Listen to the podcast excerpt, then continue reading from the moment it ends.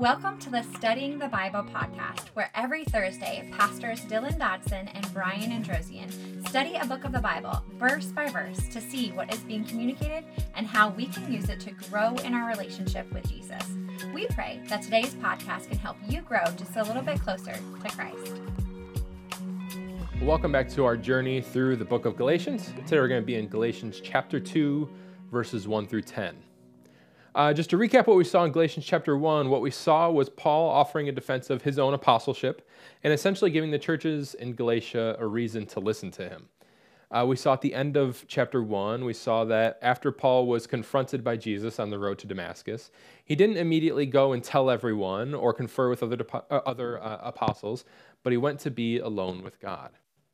We saw it despite the fact that Paul had this immense knowledge of the Hebrew Bible and of God. And while knowledge of God is important, it doesn't replace a relationship for Jesus. So, with that in mind, we're going to jump today into Galatians chapter 2. We're going to be starting in verse 1. In Galatians chapter 2, verse 1, it starts saying this. It says, Then after 14 years, I went up again to Jerusalem with Barnabas, taking Titus along also. I went up according to a revelation and presented to them the gospel I preach among the Gentiles but privately to those recognized as leaders. I wanted to be sure I was not running and had not been running in vain. So at the end of chapter 1, Paul talks about going to the regions of Syria and Cilicia. Then next he goes to Jerusalem. And he says that he, he brought the gospel he had been teaching to the leaders of the region to make sure he wasn't running in vain. And when Paul said he wanted to make sure he wasn't running in vain or, or working in vain, in other words, he isn't saying that he's worried that, that uh, the gospel he's preaching isn't true. Uh, he, he wants to make sure that the leaders in Jerusalem aren't teaching something different than what he's teaching, in which case they could be causing division. So he wants to make sure that they're not teaching something completely different than what he's communicating to them. So Paul's wanting to make sure that the work he's doing isn't being done in vain and that, they're, that the other teachers aren't preaching something that could break the unity that he was preaching. It continues in verse 3. It says, But not even Titus, who was with me, was compelled to be circumcised even though he was a Greek. This matter arose because some false teachers had infiltrated our ranks to spy on the freedom we have in Christ Jesus in order to enslave us. But we did not give up and submit to those people for even a moment, so that the truth of the gospel would be preserved for you. So here we get one of the main issues that's brought up in the book of Galatians, which is circumcision. Should those that are following God be circumcised as the Torah says? See, we see Paul take a very clear stance on this issue with Titus. Titus was Greek and therefore he was uncircumcised, and Paul is telling them that even though he was Greek, he was not made to get circumcised because this is no longer a requirement for those that are following the Lord. See, Paul talks about Paul talks about, then about false brothers in Jerusalem, which would have been similar to the false teachers in Galatia who are trying to uh, get the Galatians to follow the Torah. The, these these um, these Jewish people who are followers of God, who are trying to tell the Gentiles that were converting over, that were following Jesus, that they also had to follow the laws of the Torah. He says they were trying to enslave them by spying on the freedom they have in Christ. And what Paul is saying here is that these false brothers were trying to see where they were and weren't following the Torah. They're trying to kind of determine in what areas were they following the Torah and in what areas were they not following the Torah in, in, in order to ultimately to enslave them to the Torah, to the Jewish law. They didn't believe in the freedom that comes in Jesus. They wanted Paul and Titus and their whole group to still submit to the Torah. But Paul says they didn't give up. They didn't submit to, to those people. Paul, Paul sees the freedom that comes in following Jesus and that they are no longer subject to the laws of the Torah because Jesus came. And despite how adamant these religious leaders are, Paul was not going to submit because that would undermine the very gospel that he was preaching. So Paul was not allowing them to enslave him to the Torah.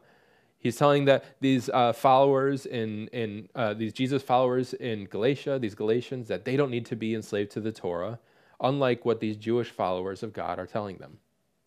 And we continue in verses 6 through 8. It says, Now from those recognized as important, what they once were makes no difference to me. God does not show favoritism. They added nothing to me. On the contrary, they saw that I had been entrusted with the gospel for the uncircumcised, just as Peter was for the circumcised, since the one at work in Peter for an apostleship to the circumcised was also at work in me for the Gentiles.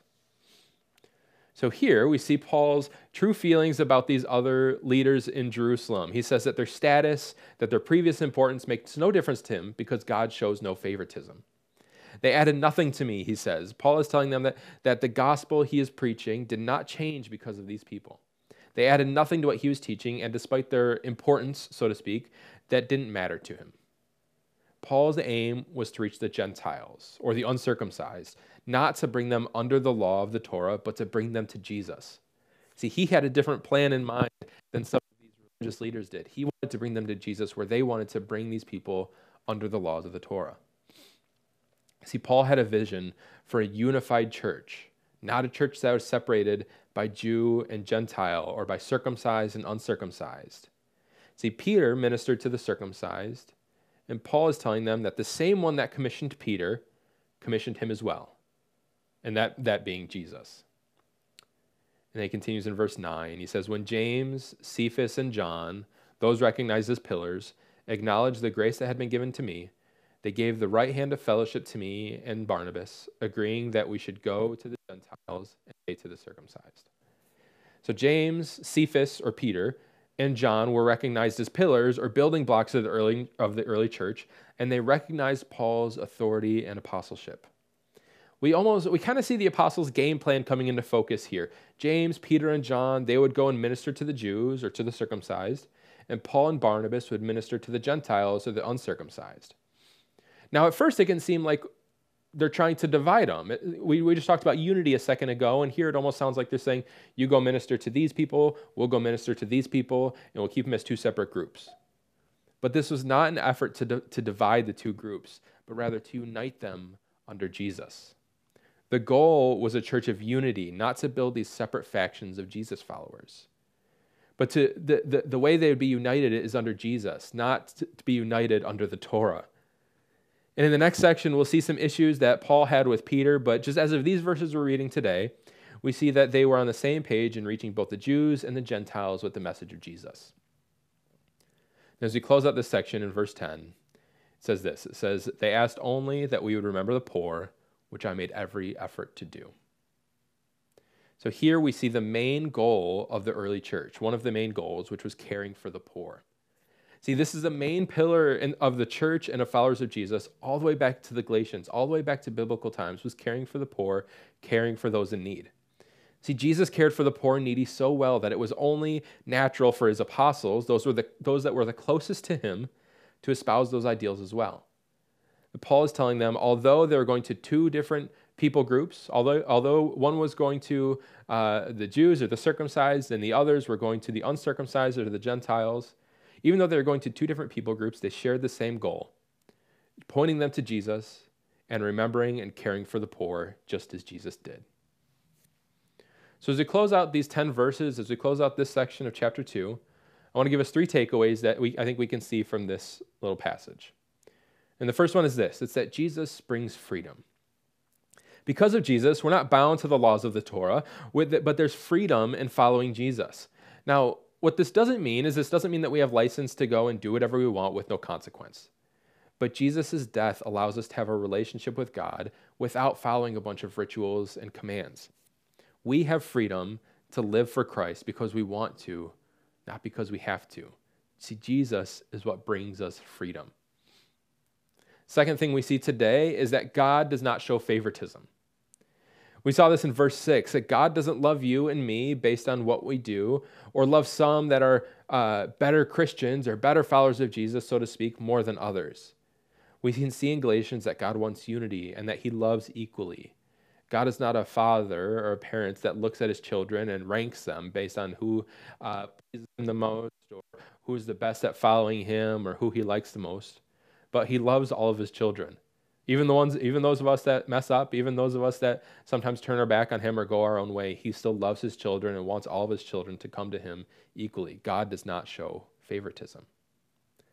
Then the last thing we can see today is that caring for those in need is a requirement of Jesus' followers.